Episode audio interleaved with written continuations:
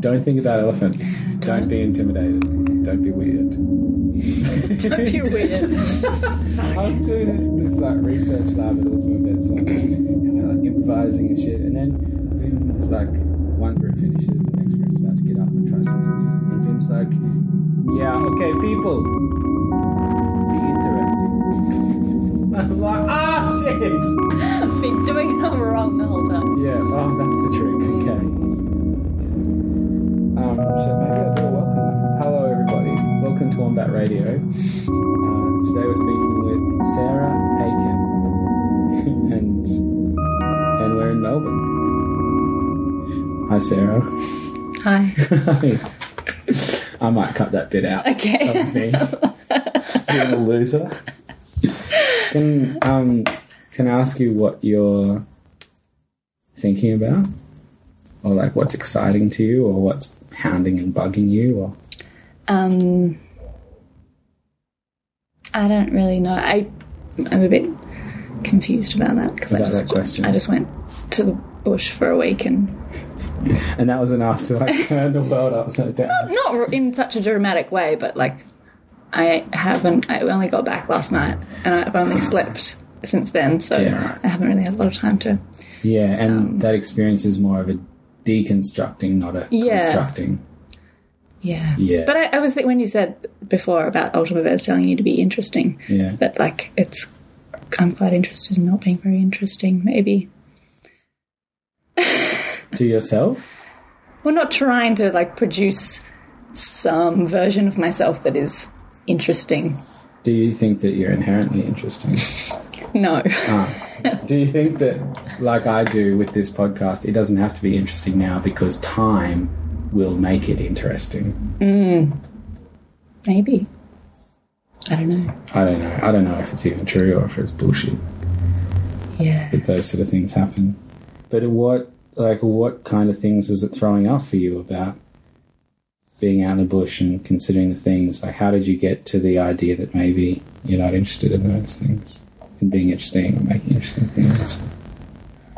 Well, I guess it's just like the relationship between um, producing things because that is what you're supposed to do when you have a arts career is you're supposed to make artwork and they're supposed to be Things. shows that people come to in Yeah. places that people know and obviously context doesn't always allow that to happen but that doesn't mean that you shouldn't be making things um, you shouldn't be in the act of making things, or that you shouldn't like in the end have something that you have made.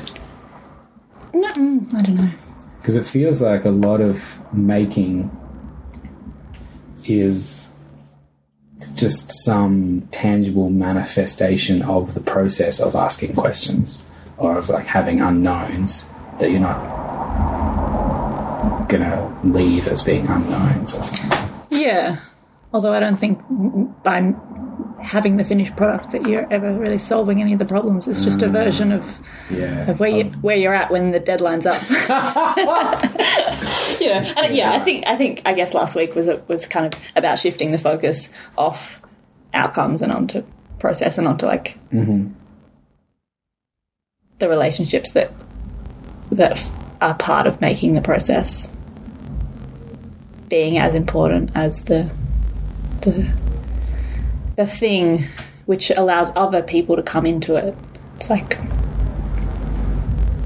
yeah, because I, I mean I do think performance is important and having shows that people can come to and engage with Yeah. this one version of the idea that you're thinking about. Yeah. But maybe I've been I feel like I've produced a lot in the last couple of years. Um, and get, I guess going back to process is somehow mm, needs to happen to feed me. Yeah. Yeah. Yeah. I think the the movie series that captures that best is all the Indiana Jones films.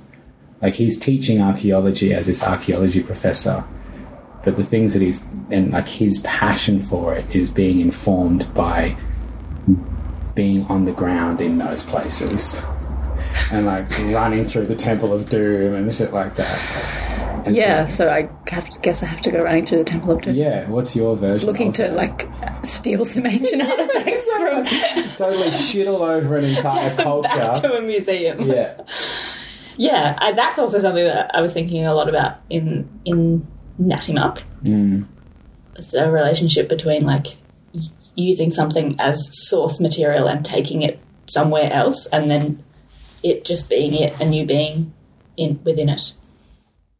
Because there was kind of at the beginning of the week there was a lot of conversation like I want this experience to give me this. I want to take away a work or an idea for a ah, work. yeah. And I was just like, but we're just like in a beautiful place. You can't take this away. You can't like Yeah, it's like the relationship between learning from an experience or a space or a group of people and mining from it.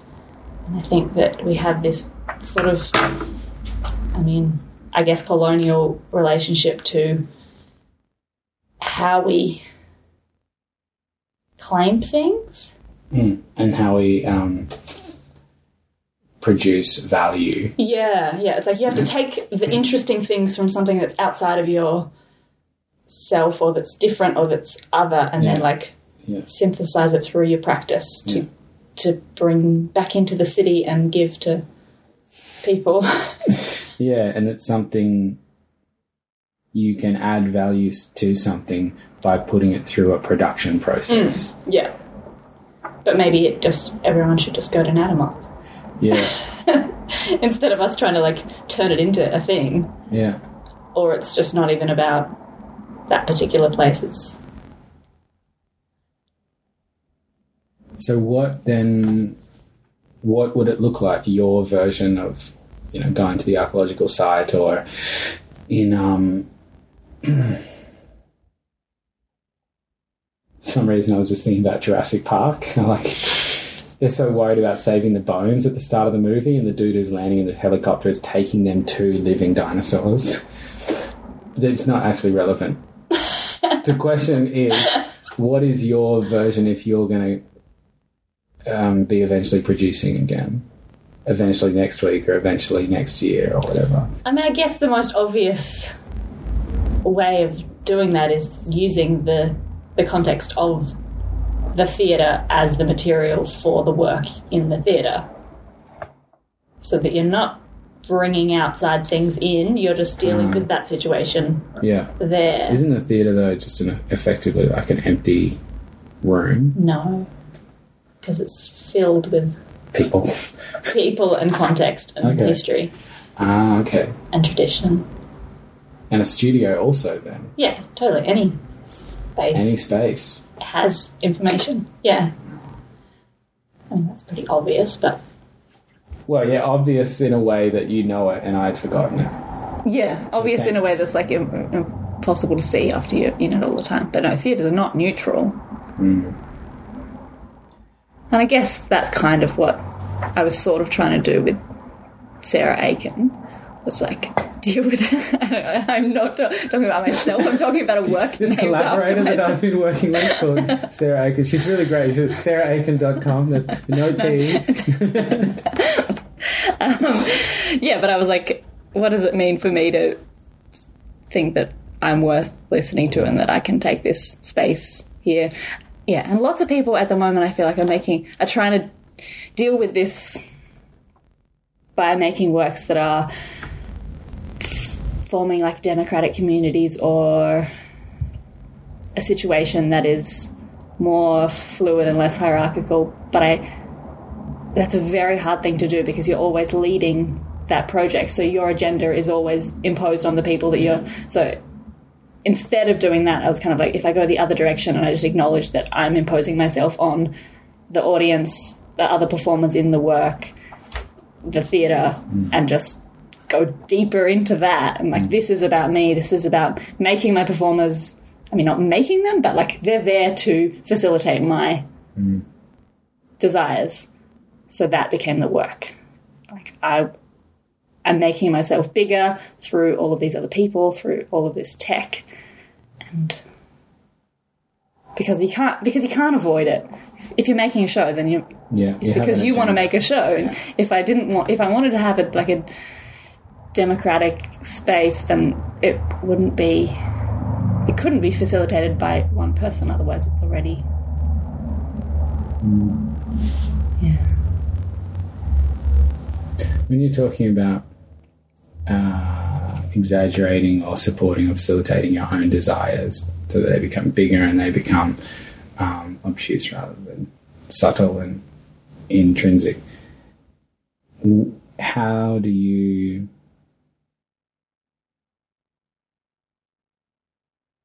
pick and choose amongst your desires which ones you're going to listen to and which ones you're going to be too embarrassed to put in public or You mean apart from naming a show after, after myself? Because I'm clearly like deeply insecure? yeah. Um, I would love to do that. Name a show after yourself. one day. Although i remember when i was at dance north and gavin webber was the choreographer there anytime there was a photo shoot he was never in the photo shoot. And so i've kind of like modeled an aspiration after that that i will never be unless i'm performing in a show You're not that I'm not going to be like the director standing still while the dancers are blurring in the background because actually the director should be invisible as like a good composer unless they're in a show. Yeah, yeah. unless the show is about how the director has an agenda. Sarah Aiken. Or like just like a good composer actually you should not really hear the soundtrack of a film. You should just feel that you've gone on this journey unless you are into soundtracks. Yeah, I guess in uh, if you're talking about cinema, though, the director is the one whose agenda is being facilitated by the by the composer. yep So yeah, it's like I guess yeah, in in my work, how much were Emily and Claire in the work? yeah Like they were their bodies, their whole selves were, but they were there doing work for me. So in some ways, their job is to know, not remove themselves, no but but yeah, but make their their identity. Yeah. Calibrate it to be um, complementary to Yeah. the agenda of the show. And so that's why they were there, and why were you there? I did think about not being there for a while. For some reason, I think I like nearly stacked my bike and had a flash where I was like, if I hurt myself, I'd have to recast myself in a work where I'd already done that twice. you know, like I already had these two sort of body doubles, Yeah. and then if I wasn't in there at all, how would that change it? Because then I would be able to, I would have extended myself further by having four versions of myself because I would have been sitting in the audience bank and then three. And what about when the microphone gets to you to say your name in the audience bank? okay. But it didn't happen. Um, and I really like performing. Yeah. So I guess also I'm facilitating that desire through my work. That's why I'm always in my work because I do like to be on stage. Um, Can I ask you about the what you briefly mentioned before about what is why to why to keep doing this and what is important about it or significant about it? about making shows. Yeah. Sometimes I don't think it is important or significant, but but it, or maybe I I struggle with why it's important and significant for me to be doing it. Because why is my voice more important than heaps of people? Perhaps your ego is not big enough. Because if you had a bigger ego, Then I would never have thought that. Yeah, exactly. I did make a show named after myself. I think we all know my ego is massive. No, no, no. But yeah, I mean, I think that, you know, there are a lot of voices that don't get heard. Mm. So, me taking, like, you know, I'm taking up cultural space, I'm making people. I mean, not, again, I'm not making anyone do anything, but like, I'm there doing the performance. They're somehow obligated to sit there and experience what I've created for that. Like, why is that important for anyone to hear? Yeah. say that, and I don't really have a good answer. Uh, It's- maybe it's not, but then you can never. That's also very like patronizing to assume that people ca- can get nothing out of it because who am I to? do you think about that when that- you're crafting a show though? Like, what is what is the um, benefit?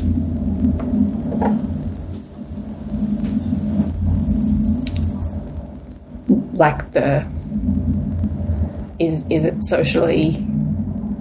Beneficial, Beneficial. or changing? I, no, not. I mean, I that. think I think art is like I think performance is really important, and I think the experience that I have when I go to the theatre is really important and has like affected me in so many ways. So I can't say that other people wouldn't be gaining something from my work, and I do. You know, I I, I make work from places that I care about or I think about a lot. Mm. yeah, No, I don't make shows about like shit you don't care about. Yeah. I mean, even the idea of making shows about is, is weird. Yeah. yeah, I even remember actually the driving force I feel like for things that I make is that I don't see that it's already. I think that it needs to exist, and I don't see somebody else doing it. And so I feel like, ugh, okay, I'll do it. So you have an obligation to fill that. Well, I mean, yeah, but of course that's usually ego driven as well. But totally, if I could convince somebody else to do Wombat Radio, then they need to step it. away. Uh, yeah, because it's being done. I think it needs to happen. yeah. Um, Yeah. I mean, I guess that's why you do anything because you feel like it's important for that to be I hope done. so. Unless you're just doing it for the cash. Yeah, well, that's why I'm. I'm just like waiting for the day when someone gives me the opportunity to sell out. Actually, I've been trying really hard to sell out for a long time, and I don't know how. I think you're in the wrong industry. what about? Hit the commercial big time. Main stage, contemporary dance. Yeah, yeah. Yeah. What about um, aspiration? Because no, that's enough. Don't because you're looking at me like you're ready to listen more, and so I'm going to like fill the space and say more about it. But I'm asking you about your aspiration. Yeah. Like, That's something I've been thinking about a lot. It's like, yeah, I guess it comes back to that question about like, why is it important for me to do the thing, and how much of it is aspiration or ambition, and how hmm. much of it is because it needs to be done, and how the culture we live in values ambition and aspiration and doing more and going further and reaching and and in some ways taking more and more you know like that's very much a part of how we live. It's like your value is in what you've done and where you've been and like experiences that kind of move away from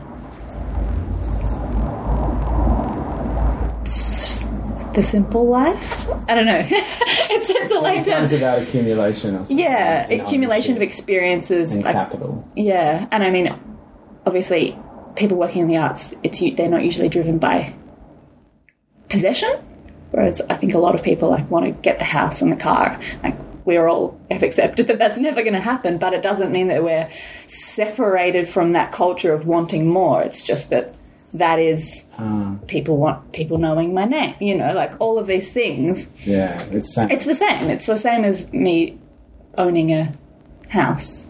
It's like that's great. I've achieved. Tick. I inspected a car last week.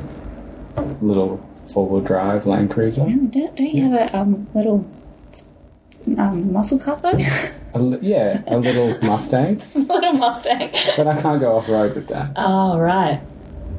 So yeah, two. You need, to, you need, need like cars. multiple cars for some reason. Do you know what? It's because not enough people are saying my name in my shows. There you go. So you need need to to go and buy validate yourself shit. with cars. But maybe the word that you used actually, ambition, is better. Like I, I'm curious about your ambition to like, if you know how hmm, about living with it. Yeah. Well, I, I'm like I feel like I'm really conflicted because I do have ambition, but I also see the problems with that. Um, because I don't think you'll ever be satisfied.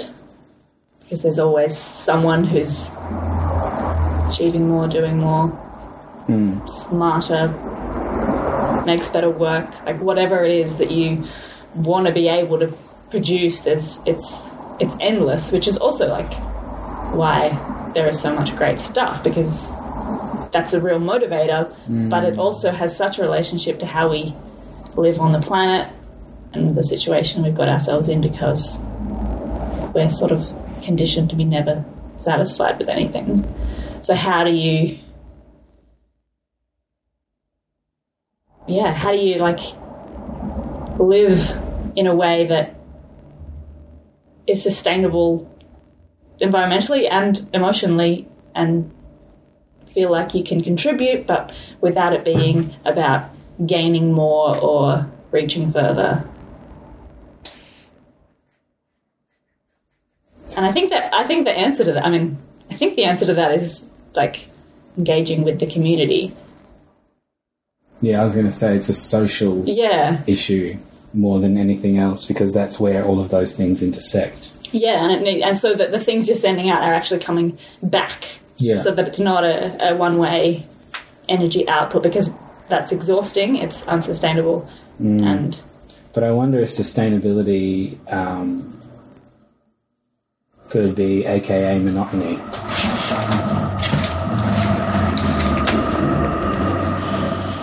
Yeah, yeah, I mean, it's like that thing. It's like we've achieved so much because ambition is a really strong driver to expand out, to do more. Like, Yeah. yeah.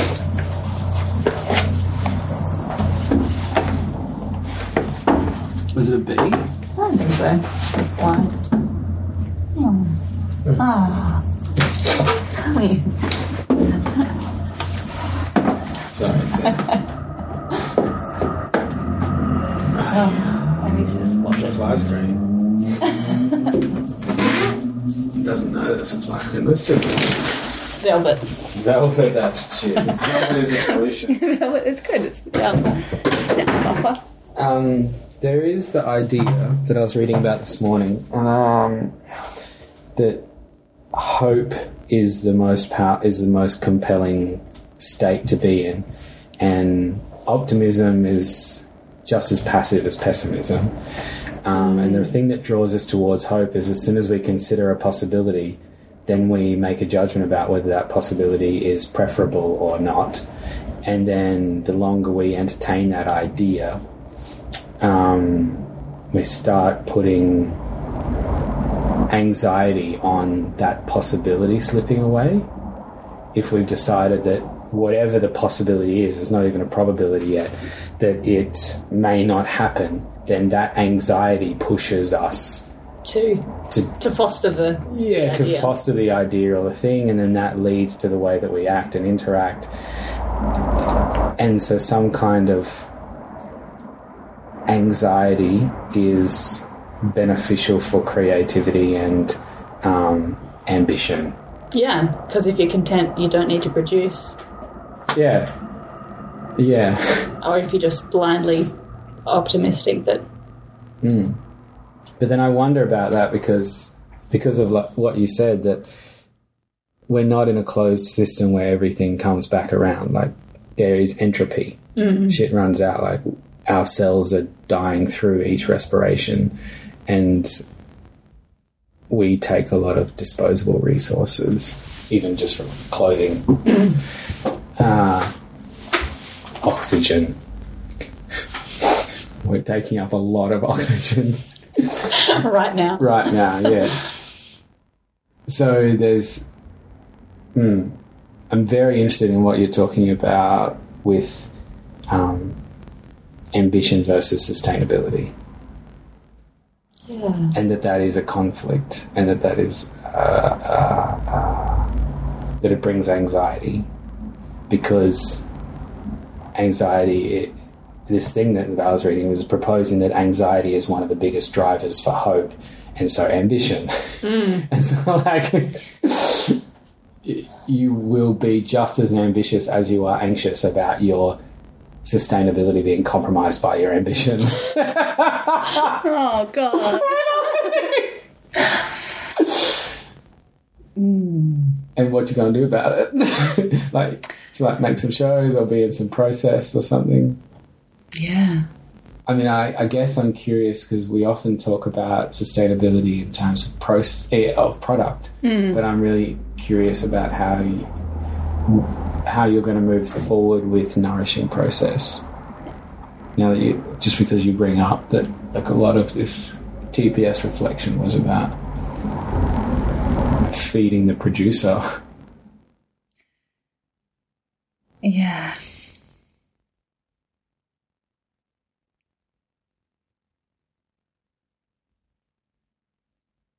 Yeah. Feed, yeah. I mean, it's not live. You can take as long as you need. Yeah, I don't know. Because, yeah, what's the point of being fed if the, only, like, feeding the producer if then you're just making another product? That, Yeah, well, I, I think because producers, you know, for us, we're thinking about producing work, but say my uncle runs an orchard, and so in his entire world, or my aunties run cattle stations, they are producers, uh, primary producers. Um, and they can only give away what they don't need, or they can only sell and commodify what they don't need. And so, like, at some point, if they're pushed to give away or sell enough, eventually they won't have what they need. They won't be able to. To keep producing. anymore. Yeah.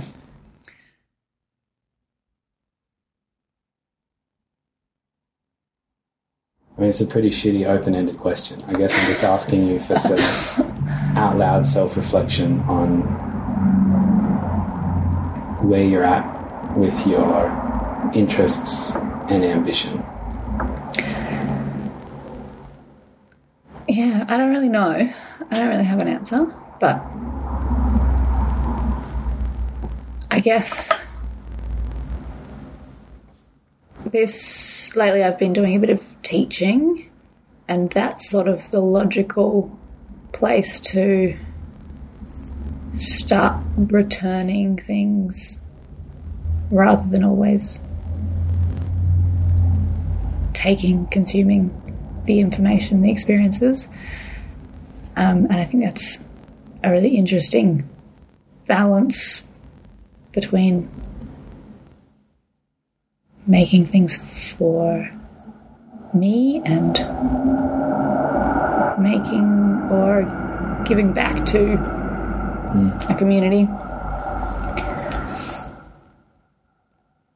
But then I like I remember walking along St Kilda Road at midnight, like five or ten years ago, Anthony Hamilton, because we'd just gone to St Kilda. ah, What's that big like pub that's on St Kilda? This is like live music. Oh, It looks Espy. like Espy. To see Tim Dog, like the original dog before Snoop Dogg.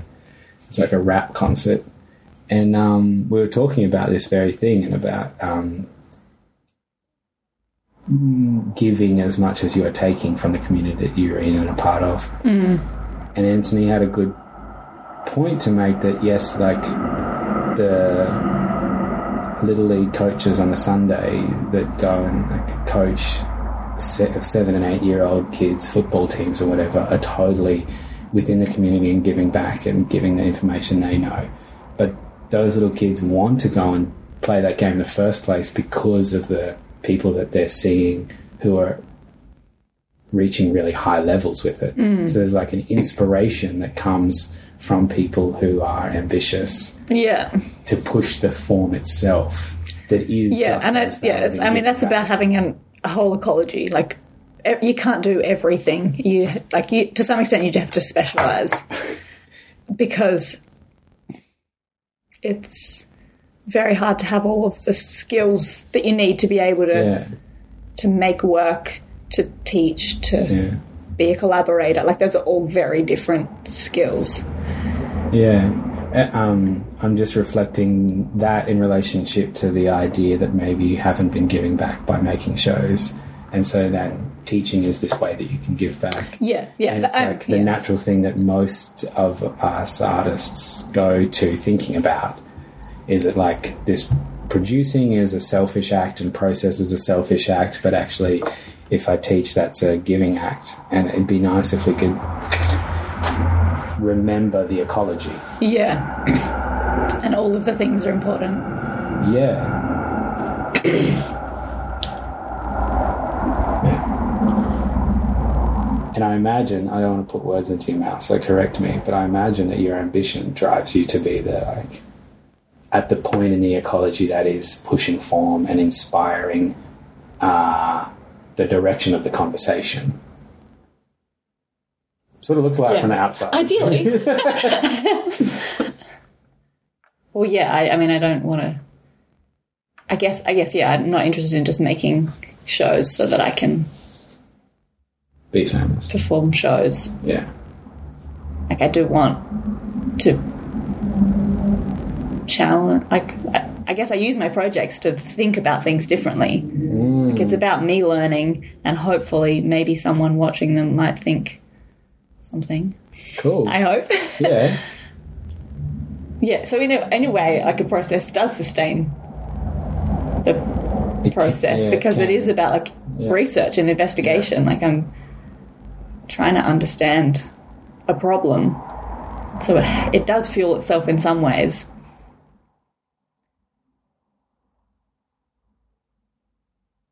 But maybe there's a version where it doesn't need to be then a, a show. product. Yeah. Yeah. I mean, I think lots of people are, are working with that Yeah. in really interesting ways. Like that's not this is not a new idea No, no, by no. any stretch. No, it's a it's like it's a nice thing to put the work that you've been doing by thinking through um, physical work and manifestation and form to put that into some structure that then you can share with people that then other people may benefit from what you've discovered which I guess is why Indiana Jones brings back the idol from the Temple of Doom because then it like that's his way. He actually probably just likes the adventure and the story behind it. Um, but I You can justify it through an institution. such bullshit, isn't it? I'm not, I don't know how I feel about this Indiana Jones metaphor anymore. Yeah, let's let that shit go. He's a bit of a jerk.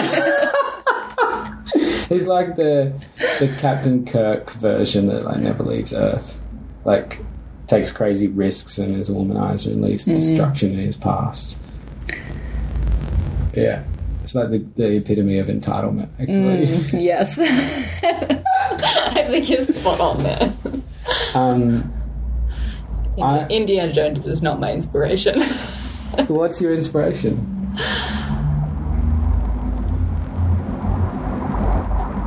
I don't know. um, what's my inspiration? I mean, it's always just like dealing with these problems that are coming up. It's like, what does it mean to be producing in a world where there's too much product? But having the desire to produce. Like, what do you do with that Wow. problem? That's massive. Because that can be applied to children as it can be applied mm. to Ainur as can be. Yeah, applied totally. to.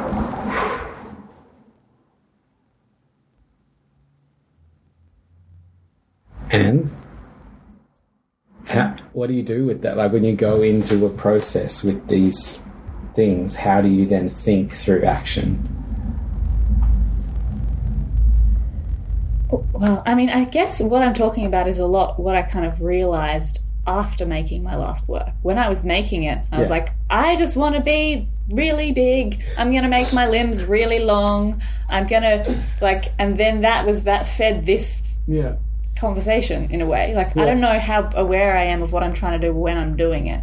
Mm. I'm like, this, do- I find a thing, and then I'm like, this does something. I'm interested in it. Why am I interested in it? What is it doing?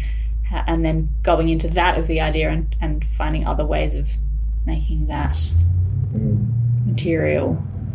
But yeah, I don't know if if we had this conversation before I made Sarah Aiken, that I would have known what I was trying to do. Mm. Would you feel like I was stealing your idea if I made a work called Matt Cornell? That'd be great because Okay. it would be actually a continuation of my work because and which would make me even bigger because then I, it would be like franchising. Yeah, shit. Yeah. Okay. Which is yeah, We can talk I'm, I'm interested in this idea of like Okay. uh, the artist a contract. franchising. Yeah, because then I really am expanding beyond myself because my idea has been taken and Mm. and gone off in another direction, Mm. which is great. Yeah. Next, you'll be forming a youth company and shit. Floating on the stock market. Imagine. the- I, um, oh, what do you? There's a word for that. Anyway, it doesn't matter. um, I want to ask you about aesthetic. So I've been doing um, websites for people recently, and for myself, and some parts of myself break off into like a, a band or a choreographer or a photographer. And I notice, I've noticed when I'm searching for like WordPress themes or other inspiration, that visual artists have a white website, mainly with text and some photos of them doing stuff, or in a gallery presenting the stuff that has text on the wall. It's like a e version of a white cube gallery. Yeah. But bands usually have like a black website. It's like a recreation of the stage. Of the space that you perform in. Yeah. And I'm curious, do you have a sarahaiken.com? Well, it's sarahaiken.net because no. sarahaiken.com was taken by this really boring looking Sarah Aiken who's like in marketing or something. But you, you do what you got to do. Um, Yeah. But you can't really find it because I'm not very good at technology and it's on like page three when you Okay, Google but what's the aesthetics of it? It's really bland. Is it white? Yeah.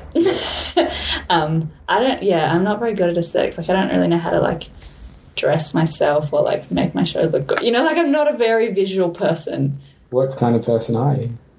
Um, quite a badly dressed one. So when I'm most recently, I did a residency at Frank Sinatra Centre collaborating with Joshua Thompson in this duet called Blokes. Tagline: Beyond the beer and the bullshit. Just so everyone doesn't think that I'm like reinstating that shit. Uh, and I think it's super lucky because I have no idea about set. And Josh actually did a cabinet maker's apprenticeship and so not only can build it but has uh, like an interest and a vision mm. whereas i compose sound in my off seasons and so i made the QLab because i have all those skills already and i can hear and i'm aware so shit bugs me that just would go over other people's heads and so i wonder for for you what is that like you're saying you're visually challenged I think I'm audi- audially challenged as well, though. Oh, like order or, Like or audio. oh, yeah, I right. just, I, um, Yeah. outsource. So, what is your thing? What is your thing that you can see that you have the vision for, that you have the taste for, that you can that you're aware of? I don't know. An idea? Mm. I mean, I obviously have an aesthetic, but I don't feel like it. It's one that I is particularly. My work's not about creating a, an original aesthetic, Okay, and it obviously has one, but I don't- like. I think it just kind of comes out of necessity Oh yeah. Because it's like that's what I'm working with. I don't know. But, Like, um, I guess I'm asking, what is the thing that that you are aware of that the other people in your team are not, or that you can see and that keeps bugging you until you do something about it?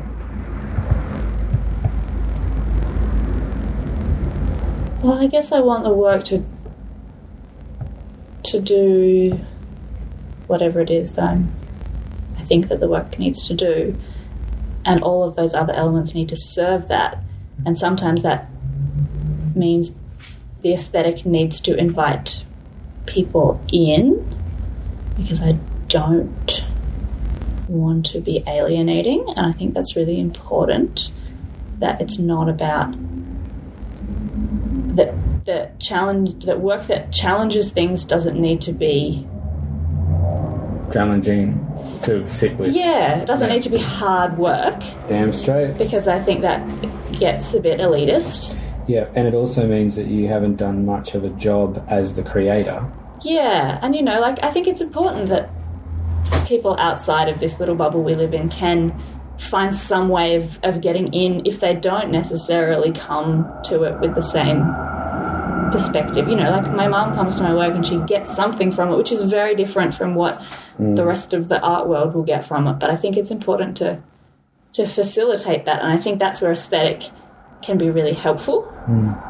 Um, and I use a lot of really crappy technology, which which kind of comes across as like a bit of a gimmicky idea, like the panorama extension, or in set I use this like um, what's it called?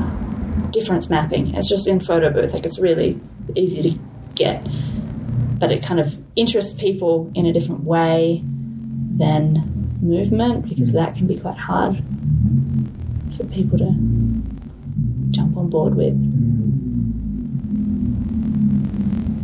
I think that movement can be really easy for people to jump on board with because I see people stop in the street to watch buskers and they're doing movement.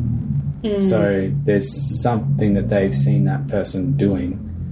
I think perhaps the movement that we have been trained in maybe isn't easy to get on board with. Yeah, and within the context of the theatre as well, when you come in there and you're expecting movement, that's very Yeah, different. So framing it for people is really important because Mm. otherwise it it's like I'm coming to watch a dance. Of course, there's someone dancing.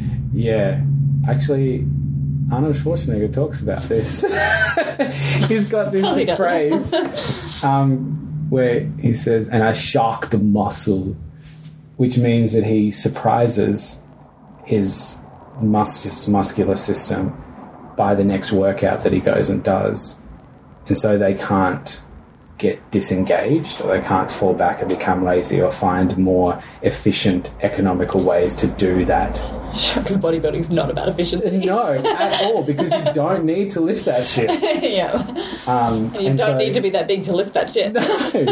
And so, in a way, you're kind of saying the same thing that you need to frame it so that it is, um, so that the palate is ready to receive it, but then also receives it in a way that Yeah, it I is aware of. framing is so important so that you you can notice things. Like I got my hair cut the other day, and all of a sudden, in every single photo from the last week, I'm like, oh my god, I look like my older sister, and I can never see that. People are always telling me I look like my sisters, but I'm like, whatever. But as soon as I change something about myself, I see them, both my sisters, so much. And I just thought it was like, I mean, that's. It's just like recontextualizing my face. That's all the hair does. yeah. And all of a sudden I'm like, oh, now I look like Alex. Okay. How do you know what is needed for the framing, not the haircut? um, because that that's like that's Yeah. a huge part of your uh, skill as an artist. It sounds like. don't know. Depends on whether or not it's successful. So yeah, but yeah, I guess I guess it comes back to like um, considering how people with different perspectives what they will see and how to like thinking about how framing things is going to make people notice particular things. And I I can only really do that from my perspective, but I can try and imagine Mm. how other people might come to it. And sometimes I get other people to come and tell me. yeah, yeah. But no, I'm very bad at that, and I think I need to get better at inviting Yes. people in. Okay, you, uh, uh, during process to Mm. give you feedback. But it's always it's always a weird thing because then you're like, but that's just what you want, or. Yeah, it's a very special, Like you need to get all people in or no one. or just someone who's beyond their singular vision of what they would do. yeah, who can contextualize something for you outside of that awareness. I feel like Helen Herbertson is one of those people that's seen enough and done enough that sh actually even Esrod, Sarah Rodigari, um, like has her own thing going on enough that her own thing can be her own thing. She doesn't Mm, need doesn't your need thing to. to- be her thing. yeah, yeah, totally. So it takes a certain amount of um, letting go of your own agendas to be a good facilitator, feedback giver. Yeah, I don't know. Lee Wilson has uh, this standpoint that we, as trained practitioners of making shows, can no longer be an audience. And I push back against that because um, I think what is actually happening is that I am still an audience, but I am an audience who's also watching myself experience the things that I'm experiencing in the same way that a novelist can still read and enjoy a novel, but it can also sees the construct and also Yeah. sees the character flaws. Yeah, I think that's also presumptuous that people who don't make performance can't do those same things in a different way, but mm, Yeah, that's a nice idea. just because I make dance doesn't mean I watch dance better than anyone else. you know, Or maybe it it makes me watch it worse. I don't know because I think yeah, actually that's a really nice point. I thought I've thought that before about David and Margaret, Margaret and David. They're like the movie reviewers on SBS or ABC. Anyway, one of those stations, which is the name is made up of letters. um, and I've I've often thought, holy shit, they are really good at watching movies. Probably could not make one. Yeah, it's a different skill. Yeah, it's a hell of a different skill. And also, like, everyone has some experience with making or, or mm-hmm. you know, mm-hmm. that's it's kind of assuming that people in the arts are the only ones with the skills to to have a process or to be creative. Yeah. Just but maybe we have more practice at being in a very active unknown. yeah, So definitely not of ignorance. Uh, we're not accepting ignorance. We're stepping forward into unknowing as a process and journey and pathway, and like as a yeah, as an active effort. yeah. And I think that's an interesting problem to make work that encourages people to watch actively. Got any insights, No. epiphanies? No, Tips. I just like. I would like that to happen. Just ask for it in your program. like, could you please just try really hard while watching this? No, but I, I think that like by making work that does draw, I mean, isn't that just making good work? I hope so. Yeah. In my mind, yeah, that's like, of course, that should be the aim. if you don't care, I have failed at making a Yeah. piece. Yeah. And even if, like, you don't need to care on your behalf, but on somebody's behalf, Mm. or feel, even if you don't understand. Yeah, I'm really about feeling. I'm about the feels. and then some lulls, like, to pay off to, like, thank you for coming and having these feels. Here's some lulls. Yeah, it depends on the context, though. Not everyone's work can have, Have lulls. lulls. And I think that's important because it is easy, especially maybe as Australians, to like be like, think about this, but also don't take it too serious. Yeah. And I'm totally guilty of that. Because I do think it's a good in for people because they're like, I'm having a emotion, or maybe I'm also having a thought then. Rather than like, this is uncomfortable and I'm trying really hard to figure it out. But Mm. Yeah, so, that, that lightness is, yeah. it's also a bit of a barrier. It's like, oh, but it's not too serious, so I don't need to like be afraid of it. So it's always interesting when you make a show that has the potential to be funny. The nights when it's funny and the nights when it's not funny, and like when you give the audience permission to see it as humorous, because like dancing's pretty funny. It's going up in front of someone and moving around Yeah. and allowing them to like have that perspective on it means maybe they can also have other perspectives on it and it's not like nothing is Mm. the right or the wrong way to Yeah, can you flesh out this pluralism a little bit for me?